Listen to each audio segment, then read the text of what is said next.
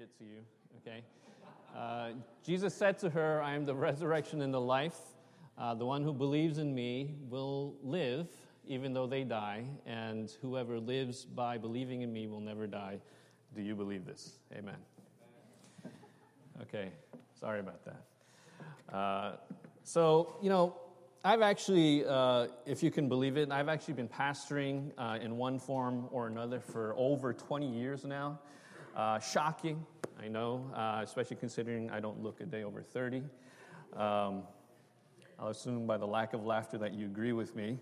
Uh, anyway, uh, over those 20 years, naturally, uh, I've been to and I've been in charge of a lot of different types of worship services spanning pretty much the whole spectrum, you know, uh, baptisms, right, regular Sundays, revivals and retreats and things like that. Well, over the years, you know, doing all this, I, have noticed a, I've noticed a pattern, okay? Besides Easter, uh, the only other times pastors tend to focus on the resurrection is when? At funerals, right? You guys probably have noticed this as well. And that makes sense, of course, right? The resurrection is about being raised to life after dying, and it's a powerful hope. It's a powerful hope for those of us who've lost loved ones. So, emphasizing the resurrection on the occasion of death at funerals is natural. Uh, and if it's done appropriately, uh, it can actually be very helpful. Jesus, in fact, in today's text, seems to be doing exactly that. Right? So, the text that we read today, the, the correct one, uh, we it's actually just a couple of verses taken from a much longer account uh, about a man, man, named Lazarus. Okay, and in that account, uh, some of you guys might be familiar with it. Lazarus, who also happens to be a very close friend of Jesus, he dies. Okay, and, and Jesus naturally he, he comes to you know visit the family after he dies. Well, as Jesus is approaching their home, right? If you read that longer account, Martha, uh, one of Lazarus' sisters, she comes out to confront him on the road. She doesn't wait for him. She goes out and meets him on the road, right? And when she meets him, this is what she says She says, Lord, if you had been here, my brother wouldn't have died. And she says that. That's the first thing she says to Jesus on the road. Uh, and when Jesus hears that, uh, he responds to Martha. And responds by reminding her that her brother Lazarus will rise again. Okay, so it seems like Jesus is doing what I just said right? Bringing up the resurrection on the occasion of death, right? This is actually not an uncommon thing for Jews to say at the time. You know, a lot of Jews actually believed uh, that at the, end of, at the end of human history, they were all going to be raised again in what they believed that would be a general resurrection of the population. So if you lost someone, uh, some Jews would try to comfort you by saying, you know, hey, you know, uh, you're going to see them again. And they'd be referring to that final resurrection at the end of time.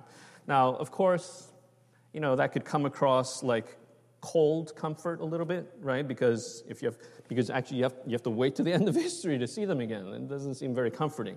Uh, but I guess it really depends on how, how you say it and, and how you deliver it.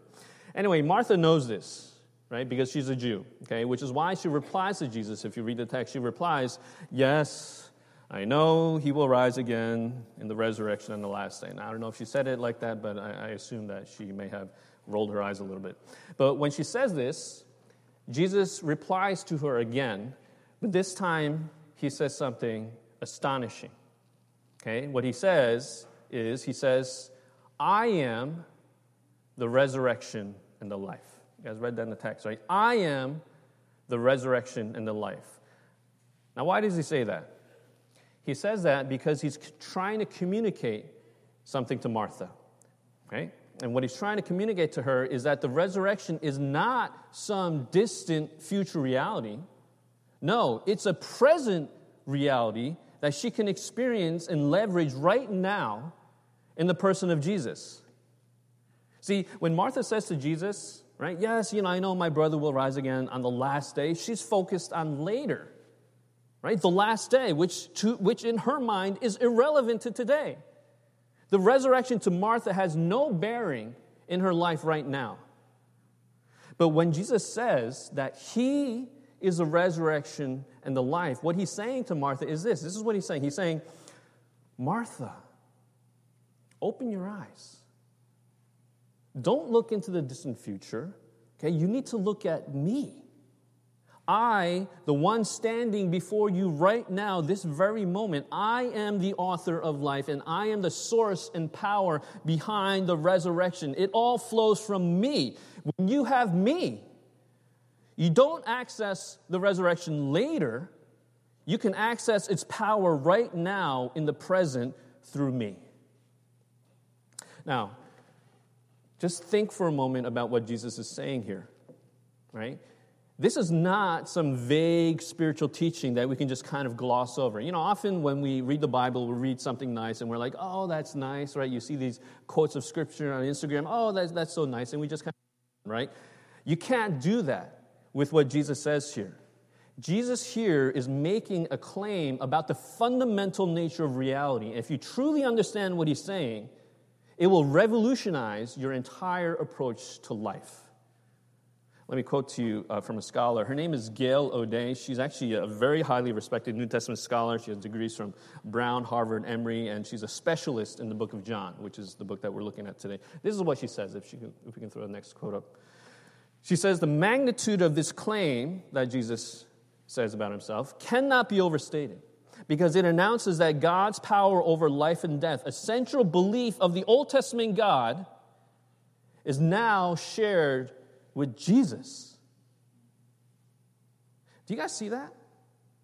By saying that He is the resurrection and the life, Jesus is proclaiming that in Himself resides the very power and authority of God.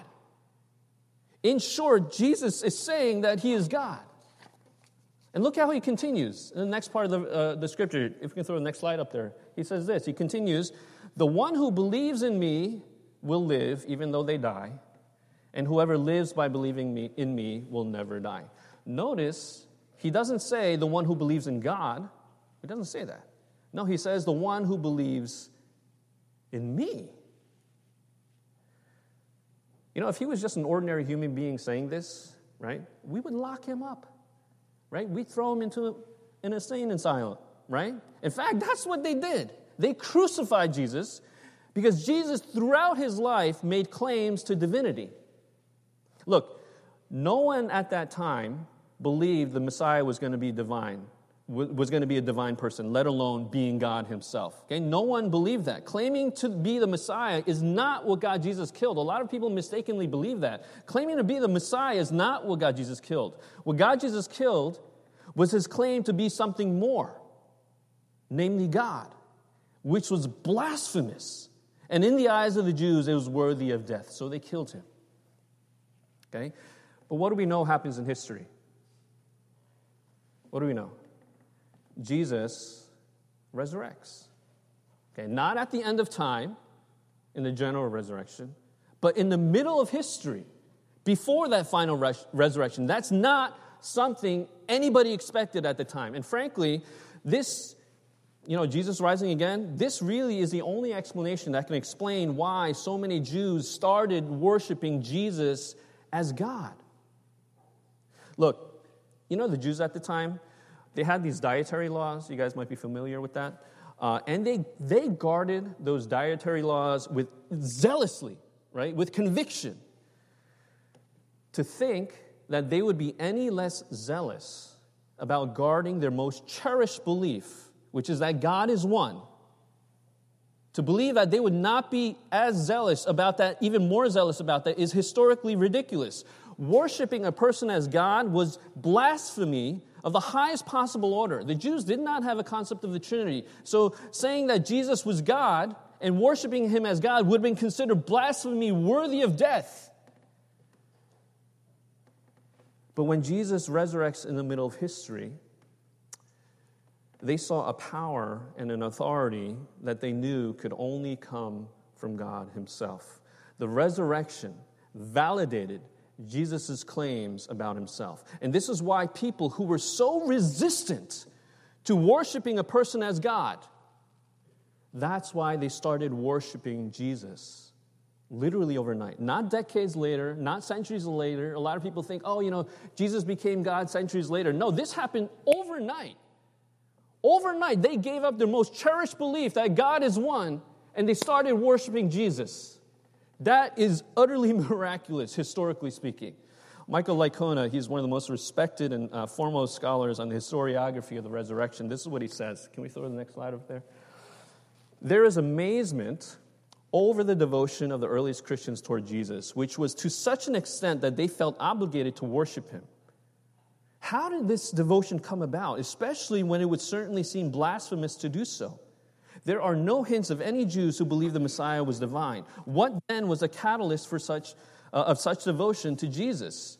This is regarded as perhaps the most puzzling and notable feature of the earliest Christian treatment of the figure of Jesus. That's Michael Licona. And then in his 700 page book, The Resurrection of Jesus, he goes on and he proves the case that the most historically plausible explanation for all of this, all of this worship of Jesus, is that Jesus, who claimed to be divine, did in fact rise again.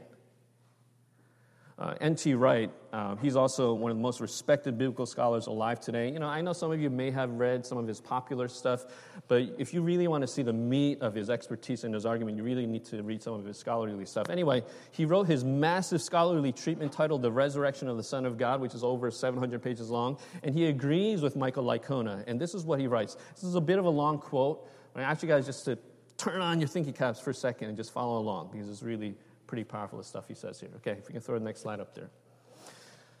The early Christians did not invent the empty tomb and the meetings or sightings of the risen Jesus in order to explain a faith they already had. They developed that faith because of the occurrence and convergence of, those, of these two phenomena.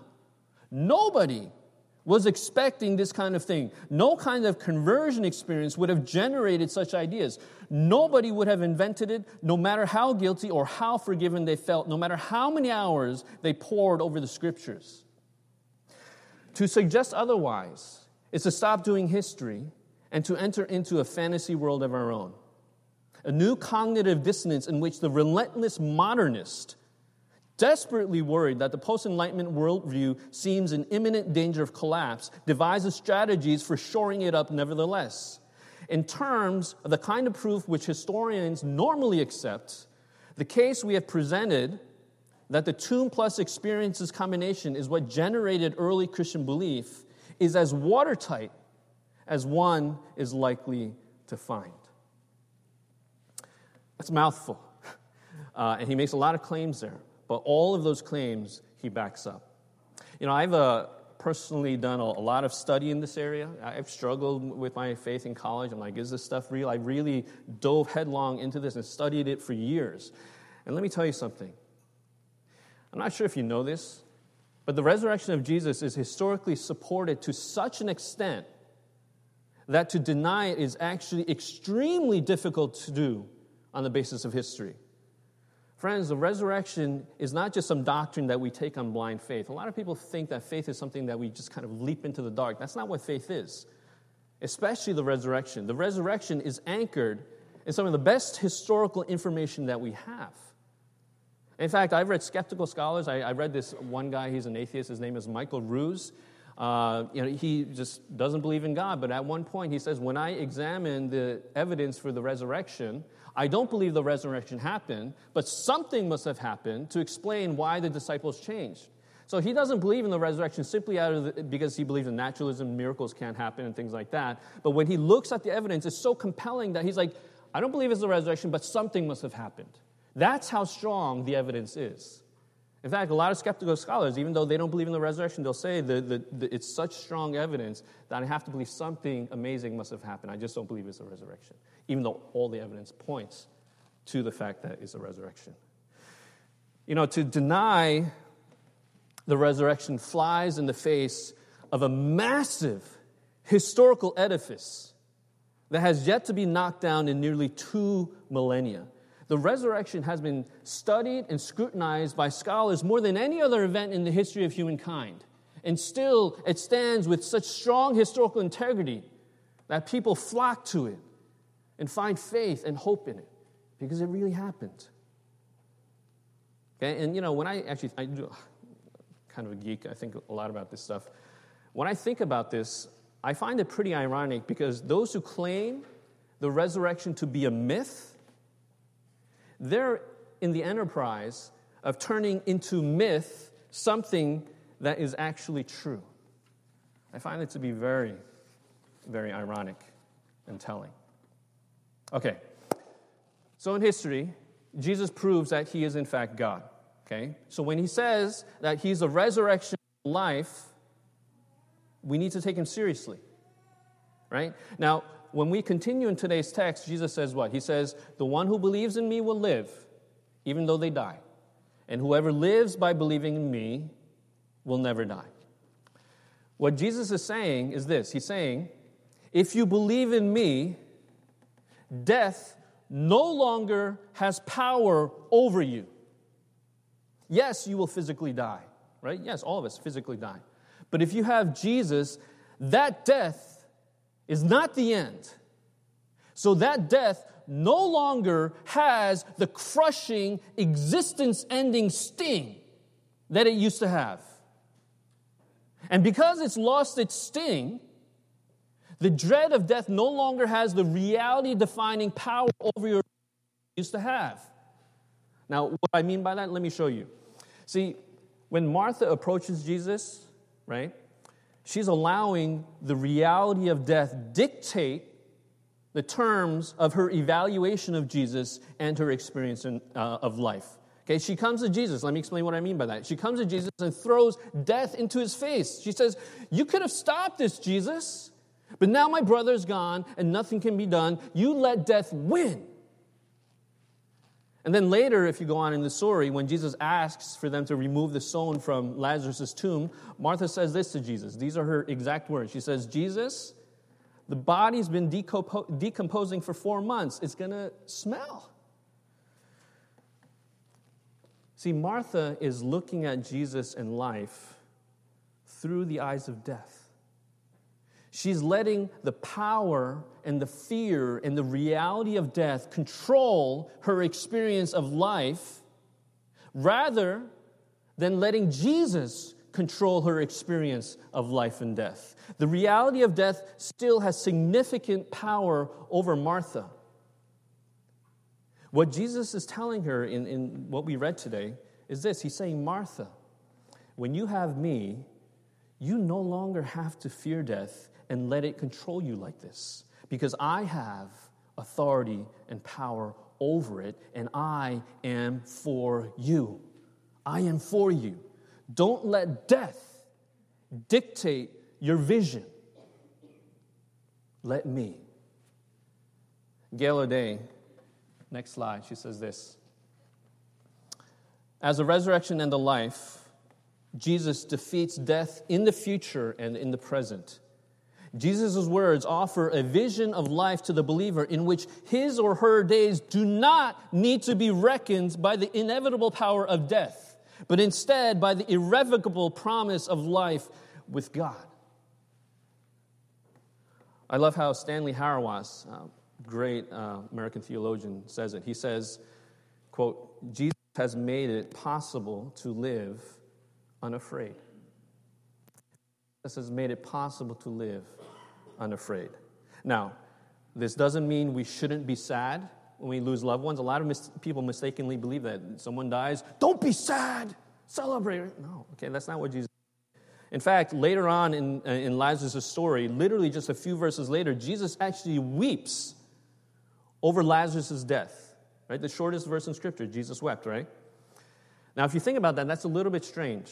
Okay? And it's strange because if you know the story, you know that Jesus is going to raise Lazarus in just a few minutes. So if Jesus knows that he's going to do that, why is he weeping? That's kind of weird. Well, Tim Keller says it well. He says the reason why Jesus weeps, despite the fact that he knows he's going to raise Lazarus again in five minutes, is because Jesus' love is perfect. You see, it doesn't matter if he's going to be better in five minutes. Jesus' love so, is so perfect that he feels the tragedy of the moment. He feels the horror of losing a friend or a loved one to death, and he genuinely mourns. The fact that death even touches any of us breaks God's heart. So when people die, we should mourn and we should grieve. But that's very different from letting death control your life. That's very different. Yes, grieve, mourn, weep. But never let death dictate and determine ultimately how you live your life. It no longer has that power over you. Now, what am I trying to say through all this? What I'm trying to say is that the resurrection is not relevant only on Easter or at funerals or at the end of time, like Martha thought. The reality of the resurrection should permeate all of life, all of your life. It should impact all that you do now. George Bird, she's another New Testament scholar, he says this. Next slide. He says, if Jesus is life, then those who believe in him will enjoy the confidence and power over death known by him. They will have a life now and do not have to wait to the end of human time in history in order to enjoy the benefits of Jesus' power. Jesus brings a present reality to our victory over death. It is one thing to say that we are saved, but quite another to understand what it means to possess life now in the present. See, uh, whether you realize it or not, uh, we are all, every single one of us in here, in one form or another, we are all letting death dictate the terms of our living. In one form or another, all of us are letting death dictate the terms of our living. For example, why do we hoard money and struggle with greed? Because we're afraid of the forces of death. What if something happens? What if there isn't enough money for me and my family in the future? I need this for me. So I'm safe. So I'm having fun. So I look good. Not to have those things is a kind of death for us. Why do we gossip and slander? Because we want to shore ourselves up. For many of us, if we don't feel better than other people, if other people look like they're having better lives than us when we look at Instagram, right, then we don't feel good about ourselves. And we, we don't feel, we, we, yeah, we just don't feel like we're worth living. Something inside of us, when we, when we don't feel good about ourselves because we don't feel better than other people, something in us feels like it's dying. And so we tear people down. Why, why don't we forgive? Why do we have such a hard time forgiving? Because someone has hurt us. They have made us experience a sort of death in our lives, right? Our feelings were hurt, maybe, or diminished. Our reputation was tarnished, or maybe something worse. Something in us has died because of them, and we want them not to be released from that. And in fact, we want them to experience that death in return in some form. Why do many of us sit on the Amazon website for hours ordering things? One click purchase, right? Because at the very bottom of it, it makes us feel alive. It fills that void, right? We feel, when you feel empty, that's a sort of death, right? And when you buy things, you're just covering it up. You know that void that you feel sometimes? You're like watching Netflix, it's like, what does my life mean, right? It means nothing, right? That void the reason why we hate it so much is because it feels like an obliteration of our existence and our meaning. That's death. We live so much of our lives trying to flee from death and death like things. Okay? We live so much of our life doing that. And that's a lost cause because death is not only inevitable, but, it for, but its forces, death forces, death's forces are everywhere. If you live running from death, it will color everything you do. It will, in fact, control you, which is what you see in the examples that I just listed. And what's tragic is that as you build your life around fleeing from death and fleeing from death like experiences so that you yourself can have more life, you will actually be the source of even more death to those around you and to yourself. Think about it. When you hoard things, right? when you slander people, when you refuse to forgive, you are not only poisoning the world, you are actually poisoning yourself. I mean, look at greedy people. Look at gossip mongers. Look at unforgiving people. They're like, yeah, I gotta protect myself. I gotta live. You know, I, I gotta fight against these death forces in my life. Do they look like they're growing and flourishing and experiencing more life and joy in their lives by doing that? No, when you look at their lives, you see their lives diminishing They're becoming smaller, they're becoming less human. That's death at work in their lives. In fleeing death, ironically, they are perpetuating it even more in their lives and in the lives of those around them. But if you have life in God, a life that is secured for eternity and accessible now in Jesus, and when you have a love like that, death no longer has to control you or impact your life like this.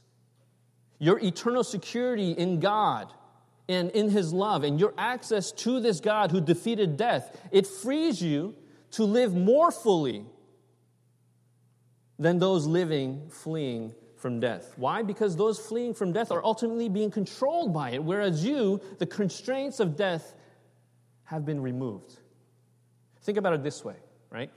Think if you lived in a very oppressive, totalitarian country, okay?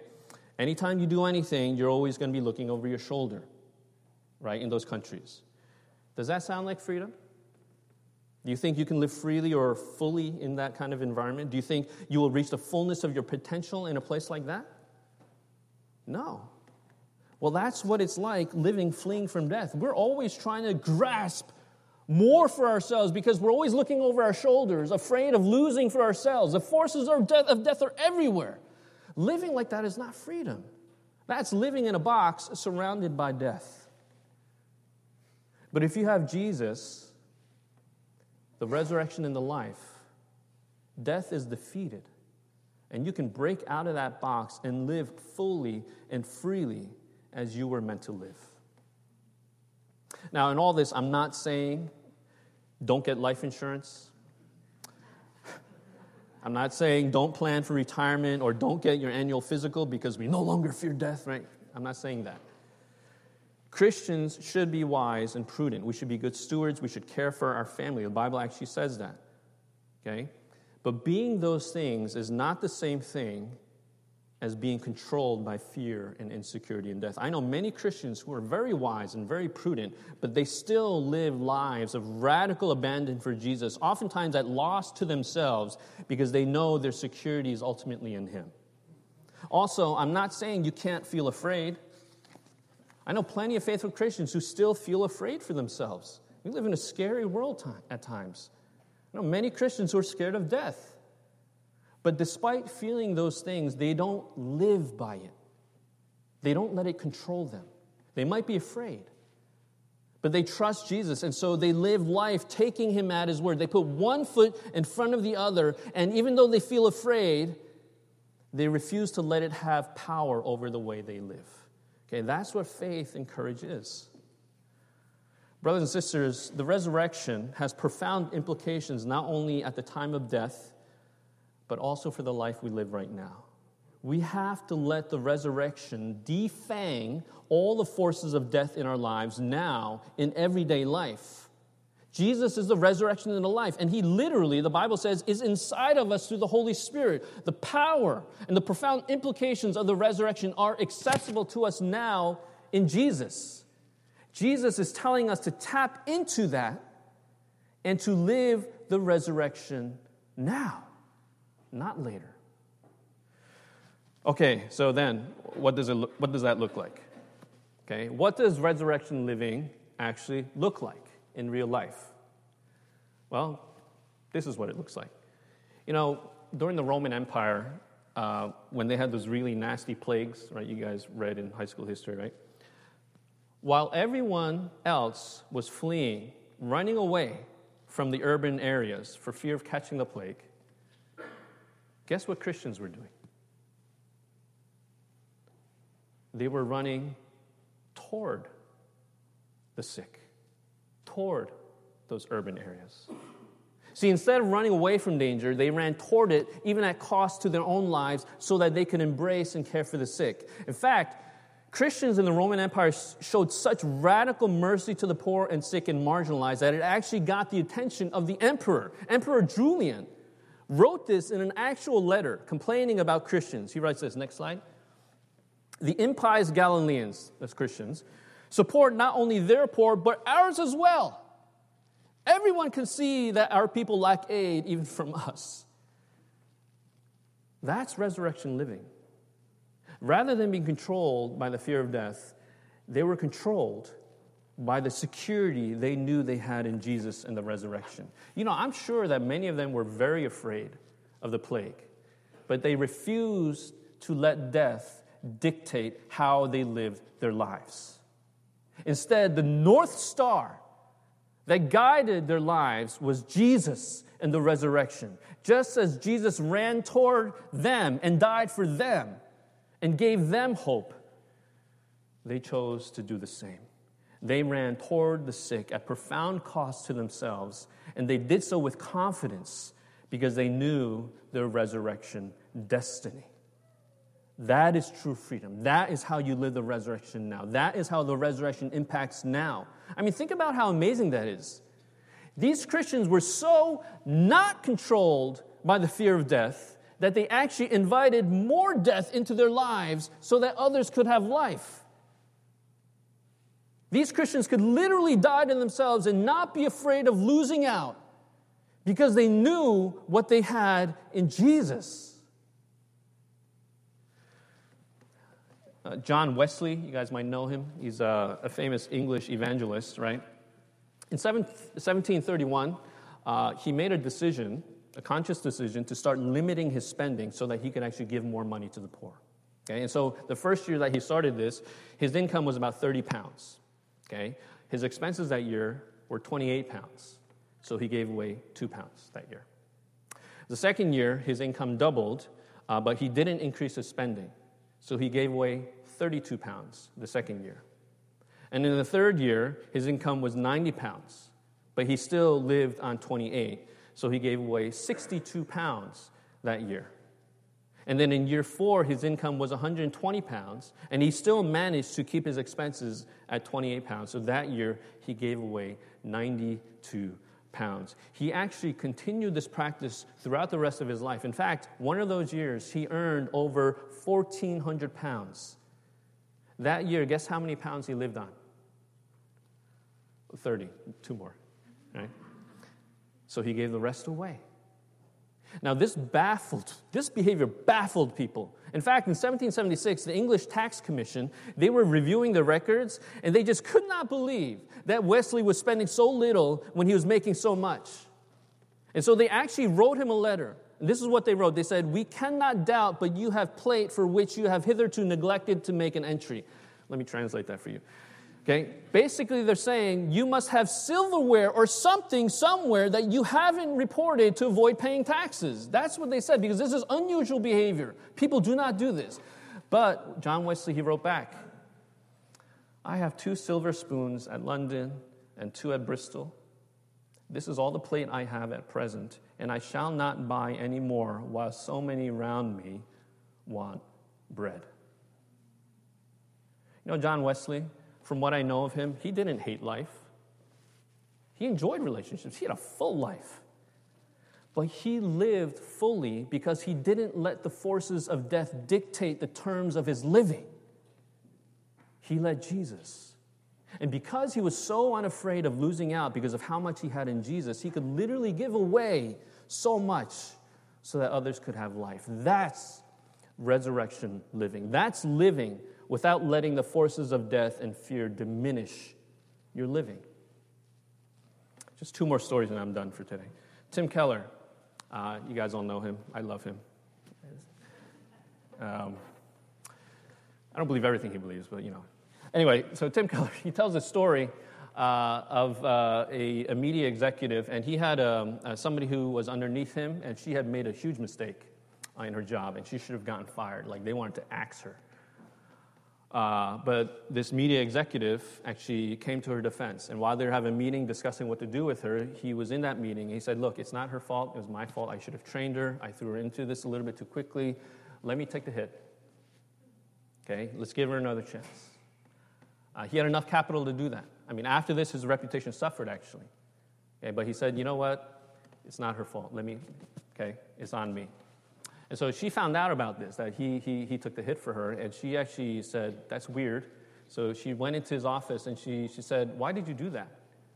And he's like, Oh, it's okay, don't worry about it. You know, just keep doing your thing, do a little bit better, you'll be fine. But she said, No, no, no, no. I need to know why you did that because I've worked for a long time. Never did any of my bosses, right? Never did they uh, take the blame for anything I've done. They always took the credit. And so she was baffled by this. She's like, I don't understand. And he's like, Don't worry about it. Just, you know, go do your thing. And she kept persisting. And finally, he said, Look, you're not leaving me alone, so I'm going to tell you. The reason why I did it is because I'm a Christian. And Jesus took the hit for me. And because he did that for me, I live doing that for others, because that's what I believe he wants me to do. Right? When she heard that, she went to his church. Now, we don't know if she became a believer or anything like that, but you see that? That's resurrection living. Rather than running the rat race and looking out for his own neck because he was afraid of losing out, Rather than being controlled by the forces of death, he was free to live as a redemptive force in this world and in that woman's life because of the life he knew that he had in Jesus Christ. Okay, last story Rob Reimer. Uh, he, Rob Reimer is actually a guy that we know. He spoke at one of our retreats. Very trustworthy guy, very humble guy. Um, and uh, we have some people actually taking a, a course uh, with him right now. Uh, so the story I'm about to tell you, this really happened. This is not something I'm pulling out of my butt, right? This, this is really true, okay? So one day he was teaching uh, in one of his classes about demonic oppression, right? Uh, at the end of that class, he actually asked if anybody wanted prayer. Uh, so some people stood up and wanted prayer. Uh, and when they stood up and he started praying for them, he, the first thing he said was, Come, Holy Spirit. He said, Come, Father, Holy Spirit, come, right? At that moment, Rob Reimer and the other witnesses in the class said one of the students flew through the air four feet above the ground for about 20 feet and then landed in front of a student named Kevin Walker. Everybody, including Rob Reimer, was shocked, right? If I saw this happening, I would run out of the sanctuary and go home, right? So Rob Reimer, he turns to Kevin and says, You can cast that one out. And Kevin, just being a student, all the color drained from his face. Uh, but Rob Reimer walked him through it, and eventually they freed that student from that oppression. You see, rather than flinching literally in the face of a death of, of a deadly force, in Jesus, these believers could stare death in the face with courage and authority. Okay? An authority that only comes from the one who is the resurrection and the life. If you have Jesus in your life, death and the forces of death do not have the last say in your life. And you also can live with this kind of power and authority and freedom.